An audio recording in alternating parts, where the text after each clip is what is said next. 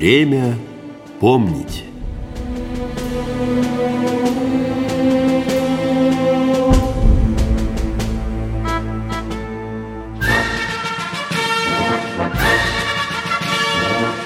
Здравствуйте, с вами Игорь Ивановский и сразу же хочу поздравить всех наших слушателей с приближающимся Днем Победы. Отрадно, что значимость этого праздника с годами только возрастает и очень радует, что мы помним историю и гордимся подвигом наших дедов. Сегодняшняя программа будет полностью посвящена 9 мая и событиям, которые происходили в Берлине весной 45 года. Но сначала хотелось немного рассказать о песне, которая наиболее близка, наверное, всем ветеранам. Называется она «День Победы». Музыку и слова знает, наверное, каждый из нас, и даже как-то странно себе представить, что когда-то эта композиция была забракована художественным советом. Но давайте обо всем по порядку. Как это было? Идея написать песню принадлежит поэту Владимиру Харитонову. Вот что он сам вспоминал. Давно мечтал о ней, но все не находилось главной строчки, которая бы определила весь ее настрой. И вдруг однажды вырвалась. Это радость со слезами на глазах. Да, конечно, именно это самое главное. И тут же, сразу, буквально на одном дыхании, я написал весь припев. А потом надо было найти начало песни. Я ходил по комнате и вспоминал, вспоминал, как в 20 лет стал курсантом пехотного училища, и как через год на Волоколамском шоссе рядом с панфиловцами мы сдерживали фашистскую орду. Думали ли мы, мечтали ли мы тогда о победе? Конечно. Но как же бесконечно далеко до нее в ту пору было. Сколько крови, сколько дорогих могил было еще впереди. День Победы. Как он был от нас далек. Стихи сложились, и автор отдал их Давиду Тухманову. Через несколько дней телефонный звонок. Давид Федорович сообщил, что песня готова. Он сел к роялю, Харитонов с женой прижались к телефонной трубке и услышали вступительные аккорды, а потом голос Тани Сашко, супруги Тухманова, которая таким образом стала первой исполнительницей Дня Победы. Песню тогда слушали сквозь слезы. Вскоре композиция была включена в конкурсную программу Союза композиторов СССР на лучшую песню о Великой Отечественной войне. Но призером мероприятия так и не стала. Она подверглась критике со стороны нескольких авторитетных членов Союза композиторов. Корифеи усмотрели в ней элементы западной музыки, что было недопустимо в те времена. Кроме того, они посчитали Давида Тухманова слишком молодым и незрелым для произведения государственного масштаба. Несмотря на столь критические рецензии, рецензии судьба песни сложилась более чем удачно. Накануне празднования 30-летия Победы ее исполнил в «Голубом огоньке» Леонид Сметанников. Его версия очень понравилась зрителям, приславшим в студию множество писем. А затем на День Победы обратил внимание Лев Лещенко. Обойти цензуру помогло, как это ни странно, вмешательство милицейского начальства. Вот что вспоминал Лев Валерьянович настал День милиции, который тогда транслировался по двум телевизионным каналам и одному радийному. Я подошел к заместителю министра внутренних дел, говорю, хорошая песня, я ее пою на концертах, но она закрыта для эфира. Послушайте, может вы силой вашего милицейского величия что-нибудь решите? Он отвечает, а давай. И вот на репетиции этот заместитель министра говорит, потрясающе же, почему не дают-то? Ну, вот так и так, легковесно. А он, знаешь, я разрешаю. Это наш праздник, никаких проблем. Я тут отвечаю за идеологию. Пой. После этого песня приобрела всенародную известность. День Победы, как он был от нас далек, Как в костре потухшем таял уголек. Были версты обгорелые в пыли, Этот день мы приближали, как могли. Этот день Победы пороха пропах. Это праздник с сединою на висках, это радость со слезами на глазах. День Победы, День Победы, День Победы. Ну а сейчас перенесемся в Берлин и поговорим о том, как наши бойцы окончательно разбили фашистов. Первым делом мы отправимся в документальный фонд Центрального музея вооруженных сил, где сохранился уникальный документ – приказ о капитуляции Берлинского гарнизона. Об этом документе нам расскажет хранитель фонда Сергей Владимирович Гофман. Вероятно, это первый экземпляр этого приказа. Подписан генералом от артиллерии и командующим обороной города Берлина Гельмутом Вейдлингом 2 мая 1945 года. Я зачитаю перевод этого текста. 30 апреля 1945 года фюрер покончил с собой, оставив на произвол судьбы всех, кто присягал ему на верность. Согласно последнему приказу фюрера, вы, немецкие солдаты, должны быть готовы продолжать бой вокруг Берлина, несмотря на то, что ваши боеприпасы на исходе. В сложившемся положении дальнейшее сопротивление бессмысленно. Я приказываю немедленно прекратить всякое сопротивление. Каждый час сражения продлевает ужасающие страдания гражданского населения Берлина и наших раненых. По взаимному соглашению с высшим командованием советских войск я приказываю вам немедленно прекратить боевые действия. Вейдлинг, бывший командующий Берлинским оборонительным районом. Сам документ передан нам в музей полковником, профессором, доктором исторических наук Семерягой Михаилом Ивановичем, начальником отдела Института военной истории Министерства обороны Советского Союза 2 мая 1970 года период Великой Отечественной войны Семеряга был капитаном, старшим инструктором политотдела по работе среди войск и гражданского населения противника 27-й гвардейской стрелковой дивизии 8-й гвардейской армии имени генерала Чукова. Утром 2 мая он был вызван в командный пункт армии, чтобы при помощи громкоговорителя передавать приказ о капитуляции. Работал лично с адъютантом генерала Вейдлинга. Как он рассказывал, в присутствии генерала Соколовского и Чукова начальник штаба армии вручил ему первый экземпляр, подписанный на его глазах самим генералом Вейдлингом. И именно генерал советовал, на каких участках лучше всего передавать эти сообщения. Очень любопытен момент, как генерал Вейдлинг стал командующим обороной. Немного о нем самом.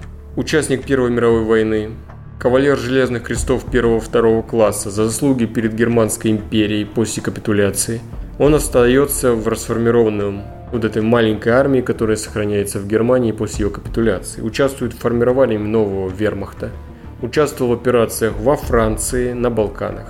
Конечно, его основной карьерный рост – это Восточный фронт, где он уже командует танковым корпусом, участвовал в боях на Курской дуге, обороне Восточной Пруссии за что получает от Гитлера рыцарский крест. Во время битвы у Одера его корпус может попасть в окружение, он это понимает, отдает приказ отступить к Берлину.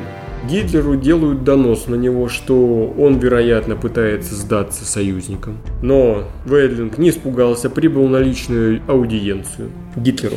И после недолгой беседы он становится командующим обороной буквально недавно заменив того, кто должен был быть до него. Как он лично в дальнейшем говорил, он бы предпочел, чтобы его расстреляли.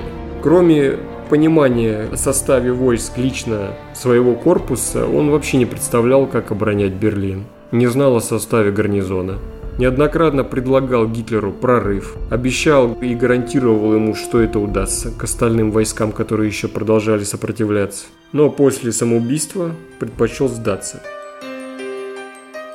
Из показаний Вейдлинга. Хотя я был командующим обороной Берлина, положение в городе было таково, что после принятого мною решения сдаться в плен, я почувствовал себя в безопасности только у русских.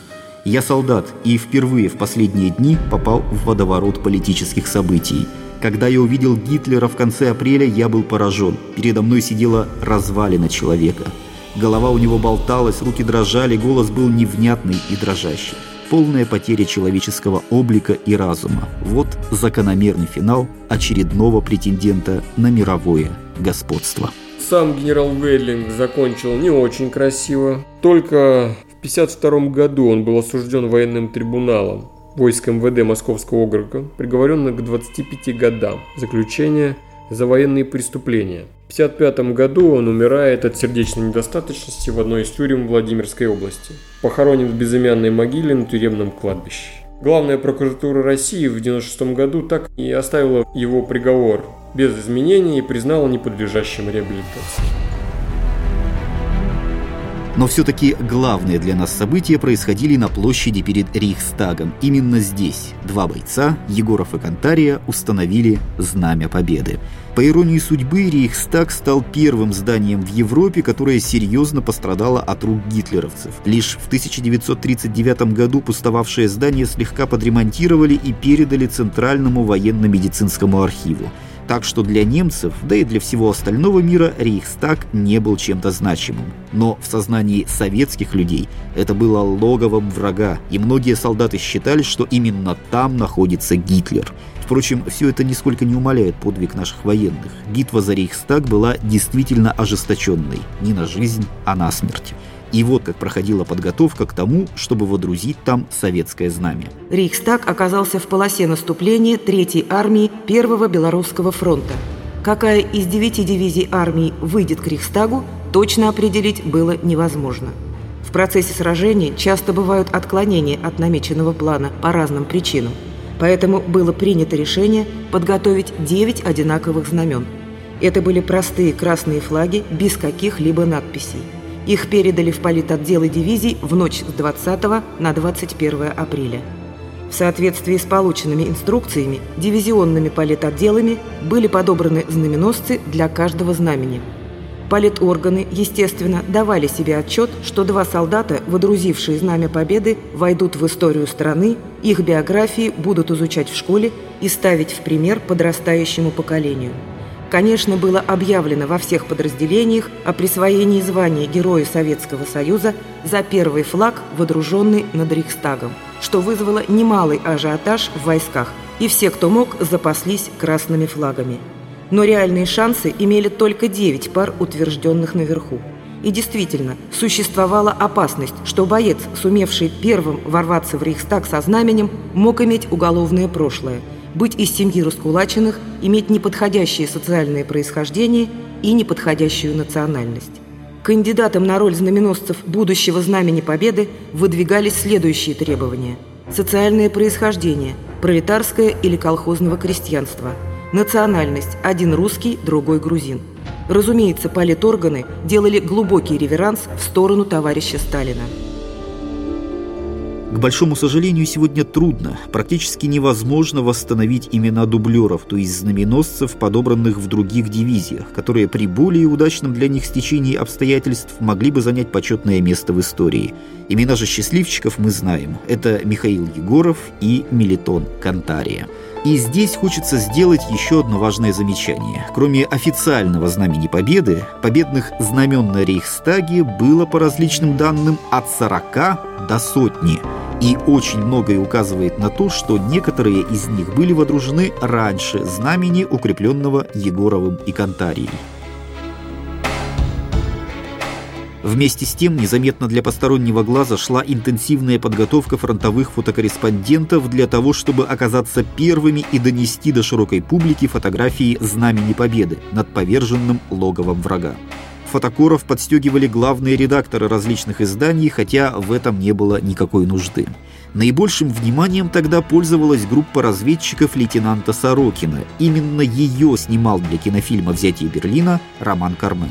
Интересно, что Знамя Победы группе разведчиков пришлось изготавливать в экстренных условиях. Об этом заведующая сектором исследования военно-исторической экспозиции Музея Победы Лидия Николаевна Степанова. После войны вспоминал Сорокин, что им, значит, такого знамени не хватило, и командир полка вручил, значит, флагшток, прикрепленный красной тканью. И вот с этим знаменем, как известно из хроники романа Кармена, снятой 2 мая уже 1945 года, вот эта группа от э, здания дома Гиблера выдвинулись под шквальным огнем противника к зданию Рейхстага. Ну, следует вспомнить, что здание Рейхстага обороняли гарнизон в количестве 5000 человек отборных войск СС. Поэтому, конечно, это был тяжелейший штурм, и из 10 человек двое погибли, и 8 человек достигли здания Рейхстага.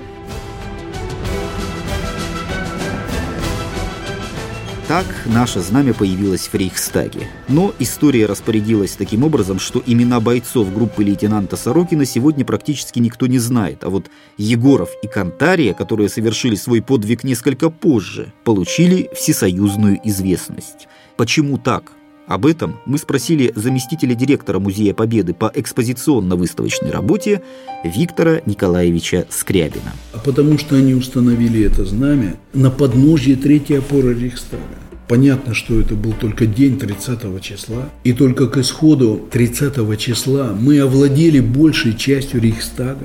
30 мы даже не овладели всем зданием. В ночь с 30 на 1 только было водружено знамя победы Егоровым и Кантарин. В ночь на купол Рейхстага знамя а только 2 мая утром капитулировал гарнизон Рейхстага. Поэтому это все вот такие вот события, которые в понимании простого обывателя все это одновременно происходило. Ну вот, к сожалению, это было не так. И опять же, подчеркивая вот эту динамику, мы рассказываем о реальном ходе событий, которые происходили. Поэтому, конечно, знамя самодельной группы, которое было установлено где-то ну да, первое, да. Но опять же, у подножия где-то Рейхстага просто как развернуто. Ну, не принято считать знаменем победы, а вот символом и знаменем победы стало то, которое было установлено на куполе Рейхстага. Поэтому здесь противоречий нет. Таких знамен было несколько. Но не получится ли так, что люди окончательно запутаются? В школе нам рассказывали про Егорова и Кантарию, а теперь выясняется, что вовсе и не они были первыми, а первой была разведгруппа, о которой кроме специалистов, по сути, никому и не известно. Мы знаем, что более 200 раз был повторен подвиг Александра Матросова. И если мы к известной фамилии Матросова добавим сержанта Барбашова, который еще в 1942 году в ходе битвы за Кавказ совершил такой же подвиг. Ну разве это будет плохо? Зная подвиг Матросова, мы дополняем просто другими известными событиями, так же, как и Талалихина, воздушные тараны, Гастелла, Зои Космодемьянской, дополняем другими, подчеркивая, что это не единичный случай был, а это была система, это действительно был подвиг всего народа, который подтверждается массовостью вот этих героических поступков. Так и здесь тоже. Да, Егоров и Кантария вошли как символ. И это действительно было так, потому что они водрузили это знамя на купол Рейхстага. Именно это знамя было доставлено в Москву и прошло как знамя номер один на параде Победы. И сейчас хранится в Центральном музее вооруженных сил действительно как подлинная историческая реликвия, ставшая символом знамя Победы. Но это не значит, что было только так. Уже было 9 знамен военного совета Третьей ударной армии. 9 таких знамен, все они были установлены. Но в разных местах, на разных уровнях, на разных этажах. Если мы получим информацию о судьбе этих знамен, что в этом плохого, это наоборот дополняет историческую картину.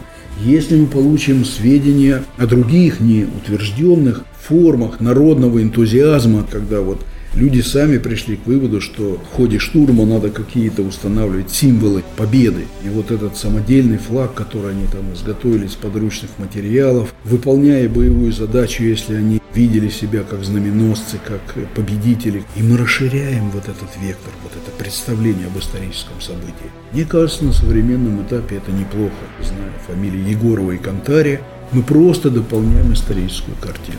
Поэтому мне кажется, здесь как раз открытие новой стороны события, как раз уход вот от обвинения в некой пропагандистских штампах. Ну вот, мол, все эти герои там условные, они там назначенные. Так было не только Егоров и Контря, а несколько таких групп было. И даже вот приводя группу Сорокина, в точно таком же положении у нас еще группа лейтенанта Макова, которая также устанавливала это знамя. Поэтому здесь мы просто дополняем сложившуюся и закрепившуюся у нас версию событий дополнительными фактами, которые подтверждают вывод, который был сделан, что победа – это следствие действительно было массового героизма, массового порыва. И вот даже в этом феномене, знамени победы, да, в историю вошло одно, но было их много – и вновь возвращаясь к теме победы в Великой Отечественной войне. Очень многим не суждено было вернуться с поля боя. Есть одна песня, без исполнения которой не проходит ни одно 9 мая. Называется она «Журавли».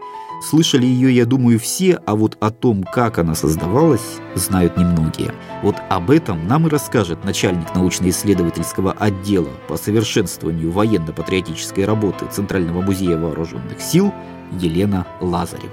Эта песня «Реквием» можно назвать. Уже реквием по всем тем, кто погиб в Великой Отечественной войне, и, по сути, даже не только в Великой Отечественной. Песня была написана намного позже, после войны. В 1965 году дагестанский поэт Расул Гамзатов поехал в Японию, в японский город Хиросима вместе с советской делегацией. Как раз исполнялось 20 лет после атомной бомбардировки Хиросимы. И вот там Расул Гамзатов увидел памятник девочке с журавлем в руках.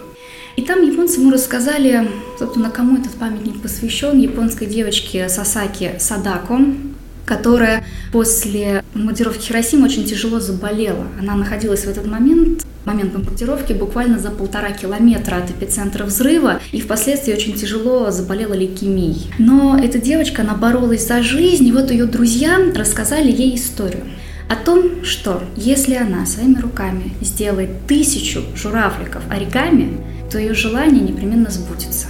Сасаки Садаку, она делала этих журавликов буквально из каждой бумажки, которая была под рукой, создавала их постоянно и постоянно, но, к сожалению, болезнь взяла вверх, и Сасаки Садака умирает, так и не доделав тысячу журавликов. Ей удалось сделать 644 журавлика. Но эта история облетела и Японию, и друзья Сасаки Садак, они доделали тысячу журавликов и похоронили девочку вместе со всей этой тысячей журавликов. И с тех пор вот Сасаки Садака стала символом вот этого мужества и символом мира. Эта история, она настолько поразила Расула Гамзатова, что когда он вернулся Советский Союз, то написал стихи, которые посвятил всем своим погибшим друзьям. Стихи он написал на аварском языке, и в 1968 году они начинались так. Мне кажется порой, что джигиты с кровавых непришедшие полей в могилах братских не были зарыты, а превратились в белых журавлей. И вот это стихотворение попалось на глаза певцу Марку Бернесу. И тогда он тоже подумал, что обязательно нужно из этих стихов сделать песню он обратился к переводчику, чтобы переводчик связался с Расулом Гамзатом с просьбой немножко изменить буквально пару слов, чтобы эти стихи стали действительно всенародными. И как мы потом знаем, естественно, поэт согласился, и впоследствии журавли начинаются фразы уже, мне кажется, порой, что солдаты. Сам смысл он не поменялся, стал намного шире. И уже Марк Бернес впоследствии обратился к Яну Френкелю, чтобы он написал музыку. Песня действительно стала популярной, и впоследствии, что интересно, в местах боев стали появляться памятники. Одним из центральных образов которых стали журавли. И вот таким интересным способом журавлики, можно сказать, из старинной японской легенды стали символом всех погибших в Великой Отечественной войне. Ну а наша программа на этом подошла к своему завершению. Еще раз всех поздравляю с наступающим Днем Победы. Уверен, что это один из самых главных наших праздников. Ну а в завершении передачи предлагаю послушать песню, о которой мы только что говорили. «Журавли». Игорь Ивановский с праздником, который, к сожалению, со слезами на глазах. Мне кажется порою, что солдат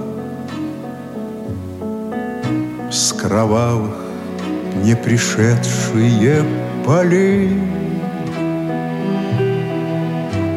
Не в землю нашу полегли когда-то, а превратились в белых журавлей. Они до сей поры с времен тех дальних Летят и подают нам голоса. Не потому так часто и печально. Мы замолкаем, глядя в небеса. Программа подготовлена обществом с ограниченной ответственностью Таркон Медиа.